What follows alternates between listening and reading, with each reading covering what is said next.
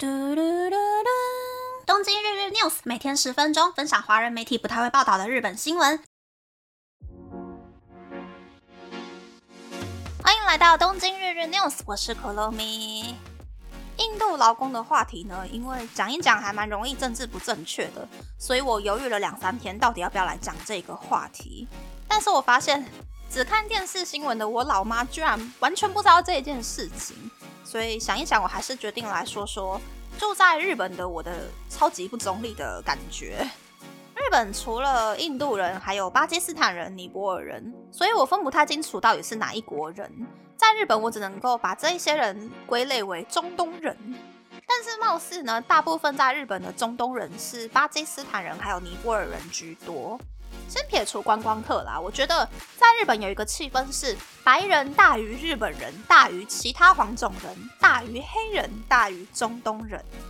住在日本的白人、日本人还有其他的黄种人比较常进行交流，纯日本人也会去黄种人开的中华菜馆啊，或是越南餐厅吃饭。在日本的华人呢，虽然常常会玩在一起，但是华人的男女比例很平均。白天华人也会融入日本社会，进入日本企业，跟日本人一起上班。华人虽然休息的时候会揪一揪，一起去中华餐厅吃饭，但是因为有跟日本人交流，所以华人黄种人其实比较不太会受到明显的歧视，反而是把电车当成自己家，在车上大声喊着同伴说下一站下车哦，制造噪音的观光客会比较容易被集体歧视。其实住在这里的人都还好。那黑人的话呢？我觉得黑人感觉都还蛮低调的，几乎每个人在路上都是低着头走路。外加黑人可能是基因的问题吧，他们看起来都很壮，有一种莫名的压迫感。然后黑人也不像华人一样会开很多餐厅，融入日本社会，所以黑人感觉好像跟其他人不太熟的样子。看到黑人虽然会被身材吓到，心里有点怕怕的，但是并不会有那种集体歧视黑人的感觉。那再来就是中东人了。其实说真的，在日本的办公区最常遇到中东人的地方，应该就是便利商店了。因为很多中东人在日本没有正职的工作，他们都会在便利商店或者是咖喱店、中东食材行卖那个清真认证的肉之类的地方工作。中东人不管是工作还是休息呢，他们都会黏在一起行动，比较不会单枪匹马的融入日本社会。而且中东人的男生比例超级高，在咖喱店啊，或是中东食材行的前面，就可以常常看到三四个中东人站在一起抽烟。但其实，在日本呢，在人行道抽烟的行为是很不礼貌的违法行为，所以中东人给人的观感就没有那么的好。在日本的其他人种呢，也下意识的会避开中东人的感觉吧。即使中东人开了很多餐厅，但是除非是闹区里面已经融入日本的餐厅，住宅区里面的餐厅呢，其实说真的，除了中东人以外，几乎没有其他种族的客人会去。这种固步自封的生活模式呢，就让中东人和住在日本的其他人有一个很明显的界限。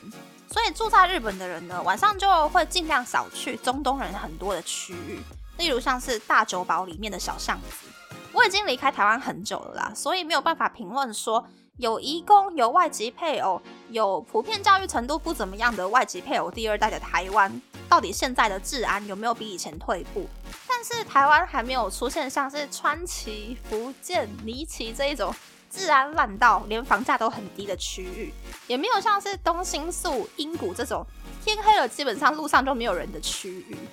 大家知道，其实泰雅族的人口也就九万三千人吗？如果开放十万个，生活水平比近期的东南亚还要更落后，比东南亚人还要更排外的印度移工进入台湾的话，我是真的不敢想象台湾的生活会变得怎么样。所以希望这一次呢，民众的声音可以好好的传达给政府，让他们知道说，不要因为快要下台就可以随便乱搞。那那么开始介绍新闻喽。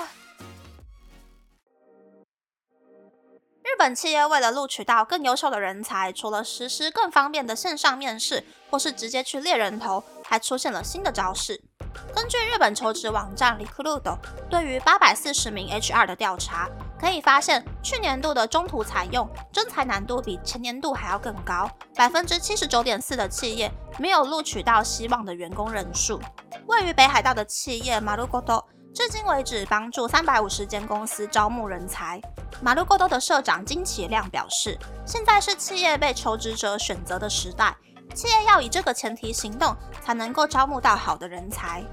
要争取到好的人才，除了提升企业整体的形象之外，社长本身的形象也很重要。例如，不穿正式的西装，而是穿上纯白色上衣之类的，有精神、有整洁度的服装。舍弃传统社长的威权感，尽量展现出亲和力，为公司制造平易近人的形象。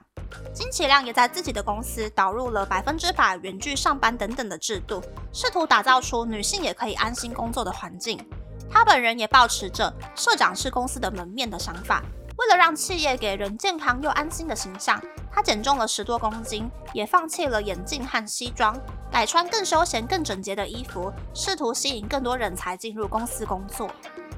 嗯，早期的日本社长呢，就是全公司的员工都很不熟的那一种人。但是大概五六年前开始吧，就出现了很多有人设的社长，搞得很像跟 idol 一样。例如有那种一脸看起来就个性很一丝不苟、很难搞、强人主义色彩很重的社长。可是他一上台讲话呢，就像换了一个人一样，就跟抖音网红很像，动作变得超浮夸，而且还不停的信心喊话。也有那一种在上一间公司当社长的时候，走的是沉稳内敛人设，每次媒体采访都是推其他的部长去，他自己都不会公开露面。可是到了下一间公司上班之后呢，就变成了和蔼可亲、活力十足的老爷爷，见到人就大声打招呼。据说这个社长他私底下好像去找了什么说话老师上课，其实他本人是一个脑袋空空、讲话没有内容的人，可是，在公开发表演说的时候呢，就好像有一种莫名的说服力一样，很吸引人。虽然这一些因为太浮夸而破绽百出的有人设的社长们呢，偶尔会被财经媒体吐槽说前后也差太大了，但是对于全日本有三千名以上员工的社长来说，远处的社员绝对不知道自己的真实模样嘛，所以尽量表现出平易近人的样貌呢，反而可以提升公司整体的向心力，也会让人家觉得，哎，社长好像很认真在做事。我是不知道台湾的状况怎么样啦，但是日本有很多大企业的社长，还有一些事业心旺盛的高阶部长呢，会去找一堂课几万块日币的说话老师，学习发表演说的方法。我以前就有遇过有去上说话课的部长。他其实原本的学经历就已经很了不起了，就是精英路线。但是他上说话课之后呢，就跳槽到了对手家的公司，从部长上升到社长直属新部门的本部长，拿了至少日币十亿元的预算，开发出了一个使用人数很多的电子支付 APP。那他很厉害的事是在 APP 上线没有多久之后呢，他就转职又跳到别的公司去当高阶干部了。他本人应该是。做事很认真，但是有一点点不得要领的人。可是他去上说话课之后呢，整个人逻辑提升了不少。再加上说话有说服力，你就可以说服社长还有下属去推动一个案件的进行。不然，其实他本人是没有什么太多的专业知识的。结论就是，只要形象够好，就可以成功啦。想要成为理想的那个自己呢，就必须要先对自己进行改头换面的大改造才行。那那这次的分享就到这边，不知道大家喜不喜欢这样的节目呢？欢迎大家留言和我分享你的想法。喜欢这个节目的朋友，可以在 Apple、Spotify、s o n KKBox、First Story、Mixer Box 等 Podcast 平台和 YouTube 订阅《东京日日 News》，多多按赞、评分，或是在三岸小额赞助这个节目，还可以在 Instagram 或 Search 追踪《东京日日 News》JJ Tokyo 的账号哦。拜拜。